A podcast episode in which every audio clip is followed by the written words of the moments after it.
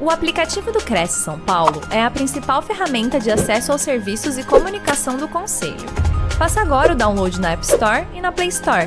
E siga nossas redes sociais no Facebook e Instagram. Olá, bom dia a todos. Bem-vindos a mais uma live produzida pelo Cresce São Paulo. O nosso convidado de hoje é o Fernando Adas. Bom dia, Fernando. Bom dia, Cris. Prazer em estar com vocês. Igualmente. O Fernando, eu vou apresentar você para os nossos internautas. O Fernando é publicitário focado em ações de relacionamento com clientes, conduz projetos de conquista e fidelização no Fine Marketing. Aí tem o, o site aqui, é fmarketing.com.br. E o tema de hoje é o que o, seu, o que o seu cliente espera de você. Fernando, muito obrigada pela sua participação. Seja bem-vindo. Boa palestra para você. No final, a gente retoma a nossa conversa. Muito obrigado. Bom dia a todos. Bom, quando o pessoal do Cresce me convidou para bater um papo com vocês e eu percebi que nós íamos conversar no Dia dos Namorados, eu falei, putz, o que, que a gente pode falar para inspirar esse bate-papo falando de relações? Então, eu achei o dia ótimo para que a gente fale de relações. E todo mundo sabe que quando você fala de relações, as DRs são inevitáveis, né? As discussões sobre o relacionamento e a pergunta que nunca quer calar: o que você espera de mim? Né? O que será que o nosso cliente espera da gente? Foi por isso então que eu foquei nesse tema, para que a gente troque aqui umas ideias sobre essa questão. É... Reparem que é... a gente fala no título de cliente. Então, o cliente, a gente entende, pessoal, que seja alguém que já tenha feito algum trabalho conosco, né? Alguém que tenha comprado alguma coisa conosco. O nosso primeiro slide tem, traz justamente essa questão para que a gente possa entender a diferença entre consumidor e cliente. Qual a diferença entre esses dois conceitos? E a gente é, entende que o consumidor é, a princípio, todo mundo que tem o poder de consumo, que pode comprar algo de nós. Então, qualquer pessoa que tenha o desejo por um imóvel, qualquer pessoa que tenha a condição de compra de um imóvel, mas que ainda não comprou da gente, a princípio é consumidor, consumidor potencial. A partir do momento em que esse consumidor compra algo de você, ele se torna cliente. Ele entra para sua casa, ele entra para sua atenção e por isso ele merece é, toda a atenção é, da sua parte. Ok? Então essa basicamente é a diferença entre consumidor e cliente. Outro dia nós fizemos uma pesquisa é, junto a vendedores, né, área comercial em geral, perguntando a eles o que o cliente esperava deles. E eu fiquei bastante impressionado com as respostas, porque a, a, a palavra que mais apareceu foi atenção. É, atenção é uma palavra meio óbvia, eu também achei que ela ia aparecer ali com alguma é, repetição, mas ao mesmo tempo, atenção é algo muito conceitual, né? A atenção é algo muito pessoal, muito subjetivo. Então, o que é atenção para mim pode não ser atenção para você. Então, essa resposta dos nossos clientes nos inspiram sempre a entender melhor o, como é que eu mostro esta atenção para o meu cliente. Como é que eu mostro, tangibilizo a ele aquela ideia de que, olha, estou próximo de você, já fizemos o nosso negócio, mas estou aqui por perto, não só para avaliar a satisfação tua em relação à tua compra, mas também para entender as suas necessidades e acompanhar junto possíveis outras necessidades que surjam. Então, é a questão da atenção realmente é, é um elemento de pauta que cabe a nós questionar todo dia, todo dia. Aqui na Fine, onde eu trabalho, todo dia a gente faz essa avaliação sobre como é que está o teor de atenção junto a determinado cliente. Esse é o primeiro convite que eu faço a vocês. A gente falou agora há pouco que a atenção é algo muito pessoal, né? Muito pessoal. Você vai, é, você conversa com alguém e você percebe que essa pessoa está atenta ao que você diz, ou porque ela olha no teu olho, ou porque ela te toca, ou porque ela conta alguma coisa, ou porque ela sorri. Então, a primeira coisa que a gente tem que entender para em relação ao nosso cliente sobre como oferecer essa atenção a ele é entender o perfil deste cliente. Em marketing, a gente basicamente tem dois olhares em relação a perfil de cliente.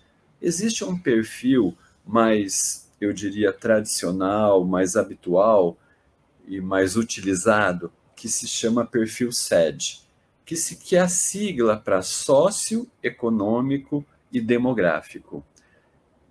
Sócio, porque me fala do perfil é, de gênero, do perfil de moradia, do perfil de escolaridade, enfim, sócio no sentido de que é, me dá a definição mais física e mais prática e mais tangível deste cliente. Todos vocês sabem que o marketing normalmente fala, né? Este meu produto, este meu empreendimento é voltado a homens de 30 a 40 anos com determinada faixa de renda. Então, o E de econômico define a faixa de renda. E o demográfico dá o perfil deste público, sobretudo em relação a onde ele mora, a questão geográfica. Então, a maneira mais óbvia e a maneira mais imediata que a gente tem de definir o perfil do teu cliente é através do perfil SED. É assim que tradicionalmente todas as incorporadoras é, desenharam o público-alvo para os seus produtos. Né? Não, esse empreendimento é para solteiros jovens que estão estudando.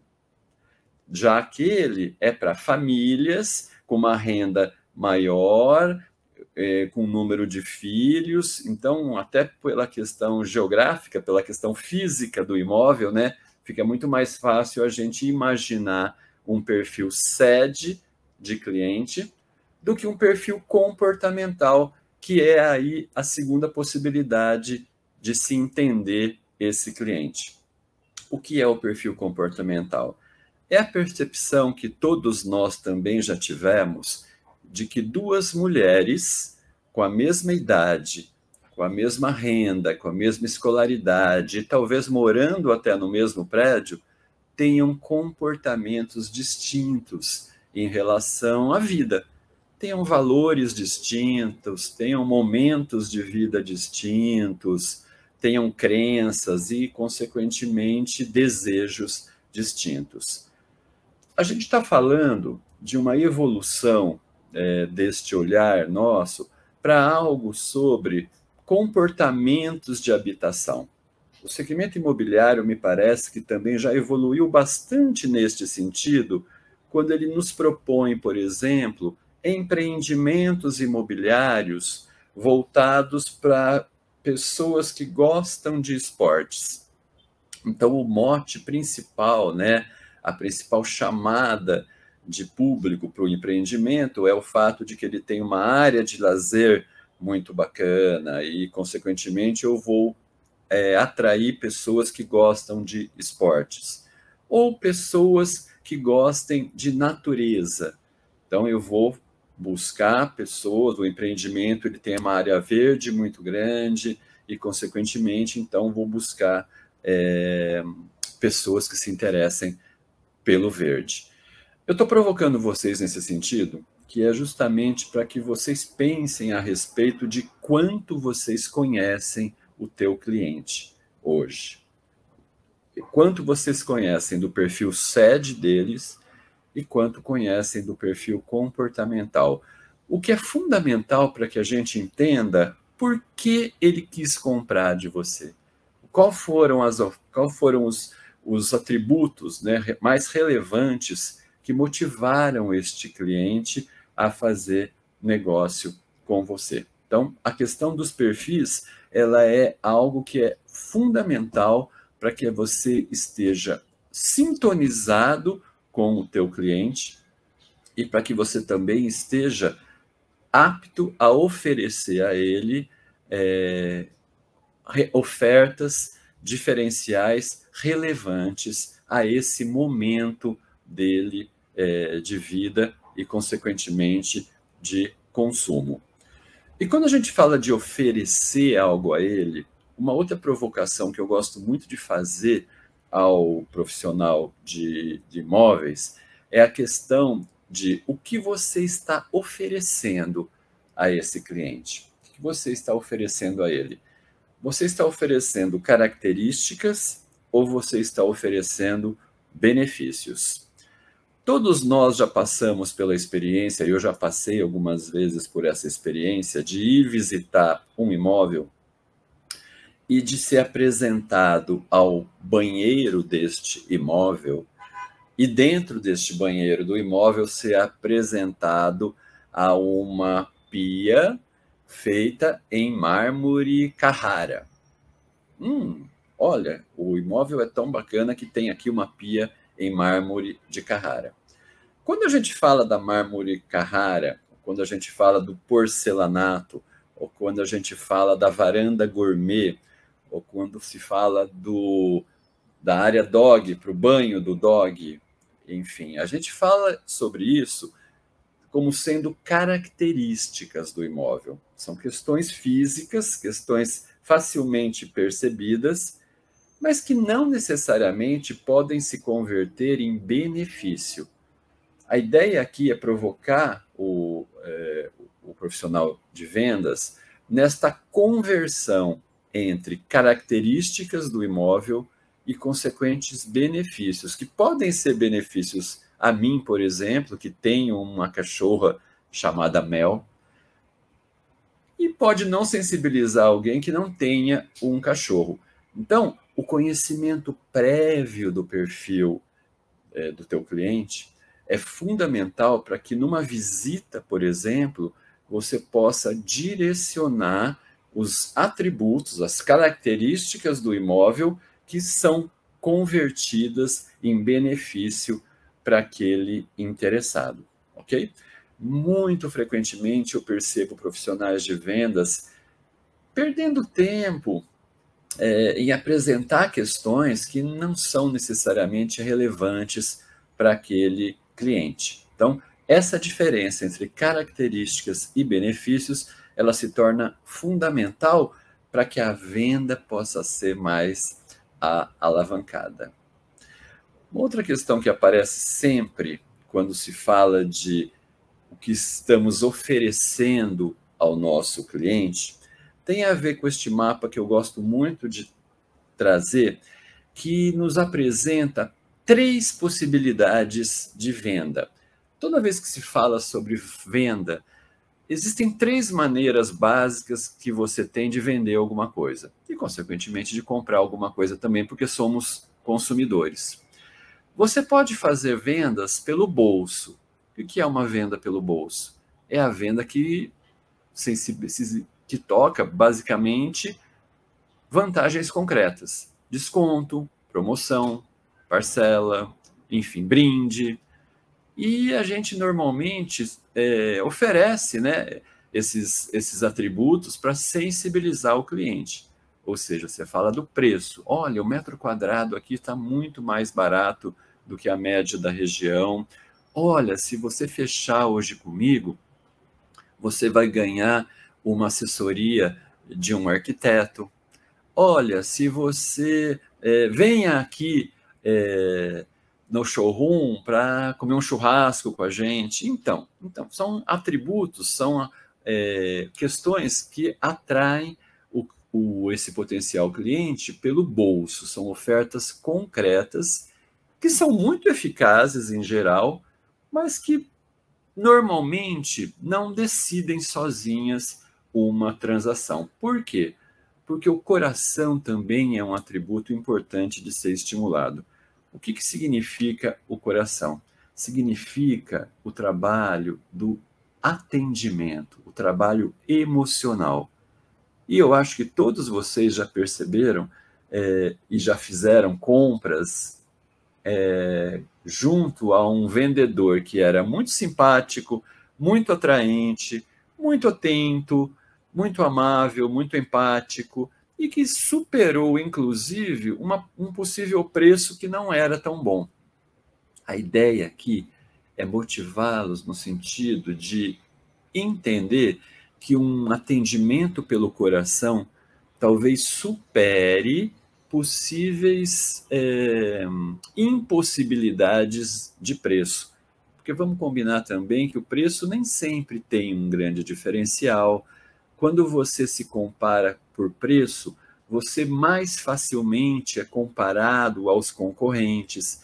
Então, se o teu cliente está muito focado em preço, é porque de duas uma, ou, ou ele não tem o perfil sede lá atrás para esse produto, ou porque o atendimento teu ainda pode fazer algo a mais para que ele comece a perceber outros diferenciais, outras questões que sejam relevantes a ele. Então, um atendimento pelo coração também faz toda a diferença no sentido de você alinhar o que está oferecendo ao seu cliente.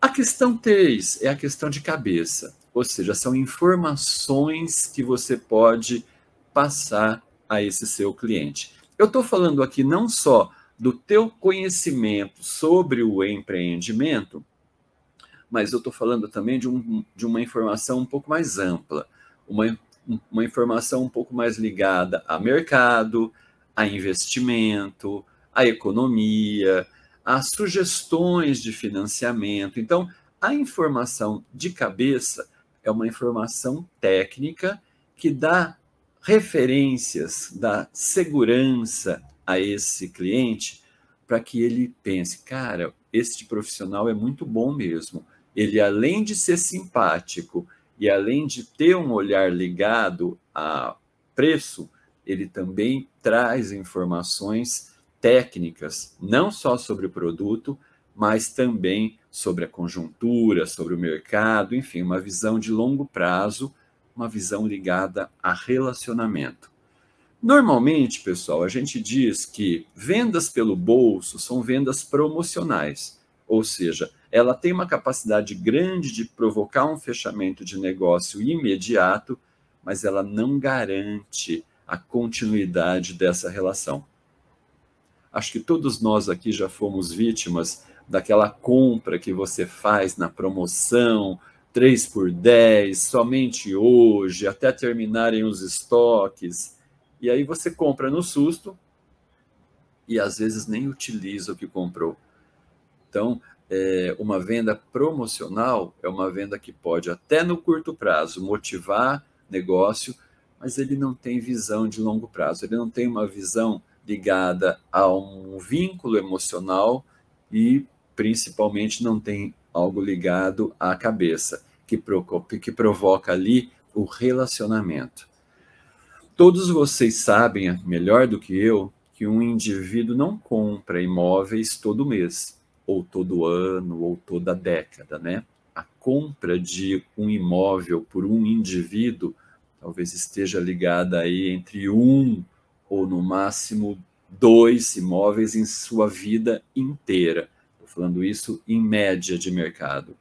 Significa dizer que se você não tiver um bom relacionamento com essas pessoas, se você não tiver um bom vínculo com essas pessoas, você dificilmente vai conseguir fazer muito negócio com elas além deste primeiro dessa primeira venda.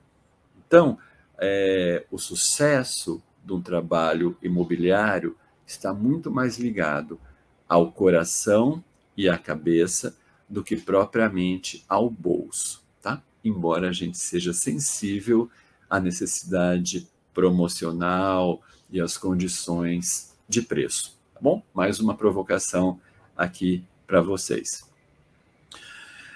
Saber, basicamente, é, o trabalho de venda, o que se está oferecendo, tem a ver, basicamente, aqui com três questões. Né? O que eu estou vendendo é uma síntese um pouco do que a gente já falou até agora.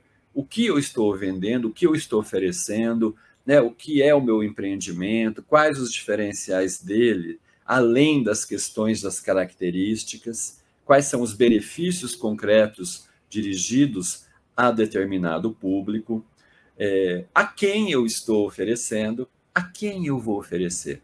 Ah, vou pegar aí um banco de dados é, dos meus amigos, vou pegar um banco de dados é, lá da igreja, enfim, busca de bancos de dados também é um grande desafio na área de vocês. Né? E quando eu digo busca de banco de dados, eu digo não só é, a obtenção desses nomes, mas, sobretudo, o, um banco de dados atualizado, né? com bons telefones e, sobretudo, com um perfil de público. Vocês sabem que hoje nós temos uma lei de proteção aos dados, né? a Lei Geral de Proteção aos Dados, que nos é, impede de ficar abordando pessoas sem que eu possa dizer a elas como cheguei a elas. Né? Você precisa meio que documentar este vínculo e mais uma questão que nos motiva a trabalhar ali com o relacionamento. Tá? E como eu vou abordá-las. Então, basicamente, a vida é essa, né? A vida das relações se faz com esse tripé. Né? O que você tem a dizer, o que você tem a oferecer, para quem você tem a oferecer e como você vai oferecer. De que maneira, basicamente, com meios de comunicação, abordagens, enfim. Toda campanha que se faz é, sobre essa questão se faz é, ligado a este tripé. Então, toda vez que vocês desenharem uma abordagem é, comercial, respondam a esse tripé. Entendam, avaliem, validem se esse tripé está é, bem amarrado quanto melhor estiver amarrado esse tripé, maior a chance de sucesso comercial.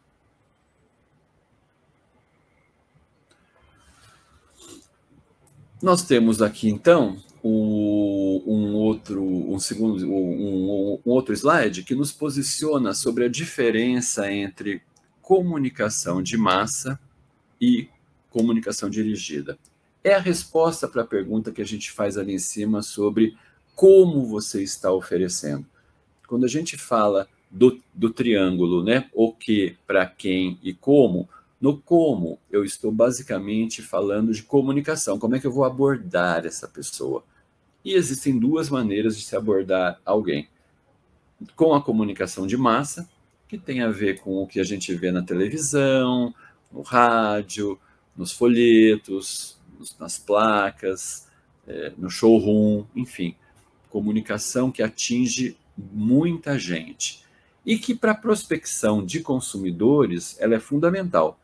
Vocês se lembram no nosso começo da fala, quando a gente falava de consumidores versus clientes? O consumidor, a princípio, pessoal, está no mundo, né? Está nas ruas. É muito difícil que a gente já consiga previamente, dentro de um grupo de consumidores, pensar pescar, capturar o cliente potencial. Então, a comunicação de massa, ela tem como função despertar este olhar dos consumidores para um triângulo, né, de o que, a quem e como, é capaz de despertá-los e trazê-los aí para um estado de pré-cliente. Normalmente a gente faz isso hoje muito pelas ações digitais, né? As ações inbound, as ações outbound, enfim. As ações digitais têm ocupado um, um grande espaço nesta comunicação que atinge a um grupo maior de pessoas, atinge a massa, de modo que, num segundo momento, eu consiga manter essa comunicação de, de num formato mais dirigido. Quando eu falo de formato dirigido, eu falo basicamente de três possibilidades de comunicação: a possibilidade por e-mail, a possibilidade por telefone e a possibilidade por ação postal, por, por carta, né? Então, a, a ideia é que a gente possa somente adotar essas três ferramentas dirigidas quando eu já tiver sensibilizado esse público com as ações de massa. Muito frequentemente, a gente recebe uma ligação né, de um profissional de imóveis, ou a gente recebe um e-mail, ou até um WhatsApp, para ser mais atual, é, sem saber, primeiro, como ele chegou a mim, sobre o que ele está falando, qual é a oferta, por que, que ele entende que eu sou um potencial para esta oferta. Então, a gente acaba utilizando ferramentas dirigidas que são muito pessoais, que são até muito poderosas na abertura de canais, sem ter feito um trabalho anterior de massa, de sensibilização. Isso gera bastante estresse, e vocês também já devem ter sido é, vítimas de muitos, muitas pessoas, né, muitos, prós, muitos consumidores insatisfeitos com esta abordagem. Eu trouxe aqui para vocês um, um, um, mapa, né, um, na verdade aqui um gráfico, que dá um pouquinho de, da, da ideia dessa jornada junto aos consumidores e aos clientes. Então, a primeira fase da nossa abordagem, desse trabalho de relacionamento, ocupa ali a fase da informação. O que é essa fase da informação? É a fase onde você tem um empreendimento a ser trabalhado, você tem ali alguma noção do público para esse empreendimento, mas você ainda não sabe muito bem onde ele está, qual é o momento de compra dele. Então, o meu objetivo nessa fase de informação é a comunicação do empreendimento. Então, nesta fase, normalmente a gente usa comunicação de massa. Tá? Eu estou ali jogando uma isca no mercado para perceber quem é que vai se interessar e, consequentemente, podê-lo, é, poder migrá-lo para a segunda fase, que é sim a fase da aquisição. Nessa fase da aquisição, eu já tive o retorno de alguns consumidores que se mostraram interessados em alguma coisa da tua oferta ali, em algum atributo da sua oferta, ou um atributo de bolso, ou de coração, ou de cérebro. Então, nesta fase da comunicação, eu continuo fazendo ações de massa, mas eu já fico à vontade para fazer uma abordagem mais dirigida, por e-mail, por, por WhatsApp ou até por ligação. Né? Então, nessa fase, é, é importante que eu trabalhe pessoas que já sinalizaram algum interesse. Bom, é a fase de aquisição, e é nessa fase que eu já começo a falar propriamente de venda. Muito frequentemente, eu observo profissionais já nesta fase, ele te liga, ele te aborda, e ele já pergunta se você quer conhecer o produto, sem ter aquela fase inicial da informação. A fase da informação, pessoal, é muito importante para que a gente faça sondagem, sabe? Sondagem, ouvir, escuta, abordagem, ou seja, uma fase de investigação do perfil deste consumidor, para que a gente possa avaliar se ele tem perfil para se tornar cliente. Bom, todos vocês já devem ter aqui pessoas que ocupam essa segunda fase, né? A fase da aquisição. É o, o cliente que comprou algo com vocês e que ali tá, pode estar tá feliz, pode não estar tá feliz, comprou para investimento, comprou para moradia. É, esse grupo de clientes ele deve ser conduzido para a segunda fase, que é a terceira fase, que a gente chama de vendas cruzadas. O que é a venda cruzada? A venda cruzada é a possibilidade de eu fazer novas vendas a alguém que já comprou comigo. Talvez seja fácil se for um investidor, talvez seja mais difícil se for alguém que comprou o seu primeiro imóvel e vai ficar ali 30 anos pagando. Mas é importante que a gente entenda que todo mundo tem potencial de compras ou de indicação. As vendas cruzadas, essa terceira fase da, do ciclo de relacionamento, tem a ver com a questão de você estar por perto de quem já comprou de você. Você tem, você tem o contato dos seus clientes? Você mantém um contato com eles, não só oferecendo novos produtos, mas sobretudo perguntando como é que eles estão, como é que está a evolução da obra, será que eles já se mudaram, estão com alguma dificuldade, estão felizes no empreendimento? Quantas vezes é, você, profissional de venda, fez contato com o teu cliente? Quantas vezes você é, esteve por perto, acolhendo, dando informações, muitas vezes até resolvendo problemas, né? O boleto não apareceu. É, enfim, eu entendo que a área comercial imobiliária está numa empresa separada da incorporadora, né? E muito frequentemente, depois que a gente fecha o negócio com vocês, a relação começa a acontecer com a incorporadora. O que não significa que vocês não possam e não devam estar por perto, avaliando não só a satisfação deste cliente, porque um cliente satisfeito recomenda, como também tentando resolver problemas para ele tangibilizar o valor do investimento que ele fez com vocês. Ok? A quarta fase é uma, quarta, é uma fase chamada de fidelização.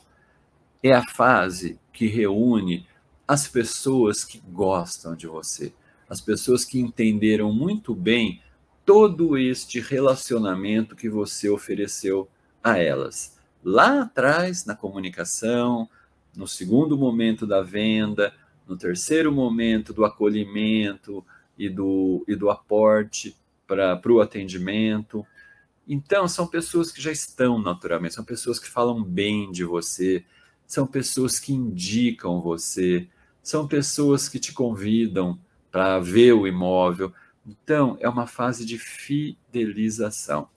Nesta fase, a comunicação dirigida é fundamental para que você mostre que continua por perto, continua conhecendo e, sobretudo, continua reconhecendo esse cliente aí de longa jornada com você. Tá bom? E aí eu também te provoco para saber se você tem este mailing, você tem essa agenda, você tem esse banco de dados, quem são os clientes que acompanham você por uma vida e que estão ali ativos, né? não só enquanto consumidores, mas sobretudo enquanto influenciadores. A última fase é a fase de recuperação. Ou seja, a gente sabe que nos relacionamentos, nenhum relacionamento é eterno. E os relacionamentos terminam. Né? Existem pessoas que visitaram o teu showroom e não fecharam, Existem pessoas que compraram com você e nunca mais apareceram. Existem pessoas, enfim, a vida é mutante, né? E a vida é finita. Então, nesta fase de recuperação, é, cabe o trabalho de resgate das pessoas que foram embora. Quem são os meus clientes com quem eu não conversei no último ano? Onde será que eles estão? Será que eles mudaram? Será que eles morreram? Será que eles estão no concorrente? Então, a fase de recuperação é uma fase importante para que você resgate as pessoas que estão aí dormentes, que nós chamamos, né? Onde será que está o fulano que visitou comigo um empreendimento ano passado porque ia casar e depois subiu? Será que ele casou? Será que resolveu não casar? Será que comprou uma bicicleta? Enfim, a ideia então é você poder é, entender quem são essas pessoas e, e se manter por perto delas, tá bom? Então, esse gráfico ele é fundamental para que você consiga localizar em que momento é, está cada pessoa que você aborda e qual é a abordagem mais adequada que você pode ter a ela, tá bom? Para que a gente faça uma abordagem adequada, a gente sempre recomenda o tratamento dos dados, né? tratando bem os clientes. O que, que é um banco de dados? Vocês sabem que hoje se fala muito de marketing direto, né? A comunicação dirigida que nós já citamos ali é, é, traz informações sobre a importância da, deste banco de dados, deste mailing. Então, a primeira questão, manter os dados cadastrais atualizados. A gente sabe que normalmente um banco de dados ele se desatualiza 15% ao mês. Então, com essa desatualização, você fica com um relacionamento dificultado, né? Então, manter o dado atualizado. Além do dado atualizado, enriquecer esse dado com as atitudes. Foi o que comentamos com você sobre perfil SED, né? Normalmente um banco de dados, ele traz o perfil SED, socioeconômico e demográfico. A tua relação com este banco é que vai trazer o enriquecimento comportamental, né? As atitudes, quem é o influenciador, é o pai é o decisor, a mãe é a decisora, o pai paga, a mãe decide, o filho influencia. Então, entender um pouco como é essa dinâmica dentro desse cliente potencial. Deduplicação, extração de registros antigos, eu sempre fico muito impressionado como mais de um profissional de venda me liga oferecendo o mesmo produto. E vejo que às vezes eles estão trabalhando banco de dados onde o meu nome está várias vezes presente. Então isso é muito chato. E a higienização, que é a padronização gráfica e postal. Ou seja, saber se você tem o endereço, se o CEP está casado com o endereço. É, então, são quatro exemplos de tratamento de bancos de dados que são importantes para um trabalho dirigido e um trabalho eficaz. É, hoje isso é feito por empresas, existem empresas que fazem esse trabalho. A, empresa onde eu trabalho, a Fine Marketing, faz esse tipo de trabalho e a gente sabe que é o pré-requisito para qualquer abordagem. Resgatando a ideia dos namorados, o pré-requisito para que você seja bem sucedido na tua abordagem para um potencial namoro é falar o nome correto da pessoa que, por quem você está interessado. Tá bom? E aí, para finalizar, eu trouxe para vocês um poema do Álvaro de Campos, né, que é o Fernando Pessoa, e que sempre nos provoca. Toda vez que eu falo de tratar bem clientes ou tratar bem pessoas, eu lembro deste texto que me inspira muito e por isso divido com vocês. Há sem dúvida quem ame o infinito. Há sem dúvida quem deseje o impossível. E há sem dúvida quem não queira nada. São três tipos de idealistas e eu, nenhum deles. Porque eu amo infinitamente o finito, porque eu desejo impossivelmente o possível, porque eu quero tudo ou um pouco mais, se puder ser, ou até se não puder ser. Lindo, né? Lindo e inspirador, porque eu também entendo, pessoal, que quando se fala de relações, quando se fala de comunicação, como se fala de venda, o universo parece sem limites, né? Muito frequentemente a gente desenha ações, estratégias que parecem é, chegarem a bons lugares. E aí é importante que a gente tenha foco. É muito mais eficaz que a gente deseje o finito do que fique vislumbrando o infinito. E aí a poesia tenta provocar vocês um pouco sobre isso. Para finalizar, gostaria de dizer quem sou eu, já falamos, a Cris já foi gentil me apresentando lá no começo.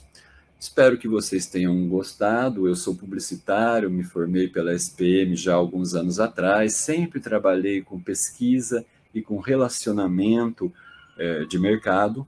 É, no site da empresa, na Fine Marketing, existem ali exemplos de trabalhos que a gente faz, clientes que a gente atende. A gente tem uma atuação muito forte na indústria imobiliária, fazendo pesquisa de opinião, pesquisa de satisfação. Eu achei importante dizer que eu sou o pai da Mel, eu sempre tive medo de cachorro, tive medo de cachorro. E agora, algum tempo atrás, já um jovem senhor, eu conheci a Mel num posto de gasolina. Eu fui abastecer meu carro e a Mel entrou no carro e, para o meu pânico, ficou me olhando com aquela carinha. E aí, onde vamos? E eu topei o desafio. Acho bacana contar essa história. Eu conto essa história no meu livro, dizendo que muitas vezes a, a oportunidade faz o negócio, né? que a gente esteja atento ao imprevisto. Né? Nós somos executivos também que muito frequentemente planejamos, enquadramos, colocamos no Excel, o que é fundamental. Mas não deixem, é, não deixem de observar o lado, a lateral, o que o concorrente está fazendo, o que um comentário de um cliente muitas vezes traz elementos nossos para que você descubra outras possibilidades. Além de hoje ser pai, eu também sou cantor de chuveiro. Comecei a desenvolver essa habilidade algum tempo atrás. Se alguém quiser me ver no Facebook, vai ver lá algumas cantorias que eu faço. Eu sou neto de libanês, isso me deu um olhar de pessoas muito forte, acho que é bacana. Qualquer profissional da área comercial precisa gostar de pessoas. Isso é uma técnica que pode ser incorporada e que também pode ser nata. E eu lancei há um ano atrás um livro onde eu conto casos, histórias de, de ligadas ao marketing. O Safado Abiscate Eu é o título do livro, é um dos artigos que, que eu trago no livro, e ali a gente traz referências do dia a dia sobre e dicas sobre melhoria neste relacionamento. Tá bom? Eu sou apaixonado por relacionamento, é o que eu faço já quase 40 anos profissionalmente e também pessoalmente, e eu espero que tenha conseguido aqui dividir com vocês um pouquinho dessa nossa experiência, deste nosso olhar. Tá bom? Muito obrigado pela sua atenção. Oi, Fernando. Gostei, amei sua palestra, Fernando. Fernando, chegou aqui uma pergunta aqui do Sou da Paz. Como fazer para identificar o perfil de uma pessoa? Como é que a gente faz, Fernando? Porque é difícil, né? Pois é, né? A gente, é, o Caetano tem uma frase que diz que de perto ninguém é normal. Não. Né? E a gente sabe também que o perfil de uma pessoa ele é mutante. Ele é Sim. mutante. A gente hoje você pode gostar de maionese e amanhã você passou mal com a maionese e não quer mais. Eu diria para você que a melhor maneira de conhecer o perfil é primeiro fazer perguntas, sondagem, mas, sobretudo, isso é muito mais importante do que fazer a pergunta, é escutar. Escutar. Eu fico impressionado como assim, historicamente, a gente sempre entendeu que assim, um bom vendedor é o vendedor que fala, né? Ele fala do produto, ele fala de você, ele paga café, ele é feliz, ele sorri e ele não te escuta. Muito frequentemente a gente observa isso em mesas de showroom.